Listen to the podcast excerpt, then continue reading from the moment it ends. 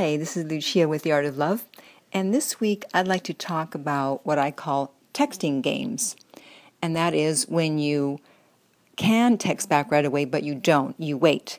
And the reason behind that is people think that it will show high value. The problem is that it's actually a low value way of showing high value for several reasons. First of all, everyone knows that pretty much everyone is attached to their cell phone.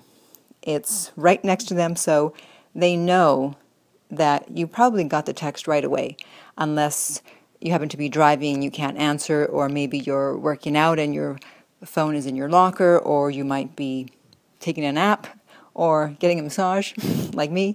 Uh, but otherwise, people know that you pretty much have your phone with you and you can answer right away. And so they know that you're playing games, especially if when they're with you, they see that you get texts and you ignore them, or you say, Oh, I'm going to wait to text that person back. So they're like, Aha. So they're doing the same thing to me. So now you're showing that you're really not high value, not that you're just so busy that you can't respond, but you're actually playing a game. For myself, I tend to respond right away because I used to have memory issues. Luckily, they've gone away. I don't know why. But if I didn't answer a text right away, it might be hours before I responded. Not because I was playing games, but because I just forgot. Totally forgot. It happened with a business text, too. A TV show was interested in um, where they were trying to get a hold of me, and I thought, oh, oh yeah, okay, I'll, I'll text them back in a few minutes because I was busy doing something else. Five hours later, I remembered. So I learned that I better answer right away. And a friend of mine who's a high level executive in the music business, you send him a text, he answers you right away. Now, everyone knows that he's high value. He's got two cell phones, he's constantly getting texts, the phone is constantly ringing, he's busy, busy, busy. And so he responds right away because if he doesn't put out fires as they come in, he's going to get behind. So just because he answers right away, it doesn't mean he's low value. It actually means that he's high value because he's so busy he has to answer right away. So see how it's actually the opposite? So even if you do wait to text, here's the thing thinking that, okay, I'm going to be high value because, you know, I'm just so busy I can't text right away.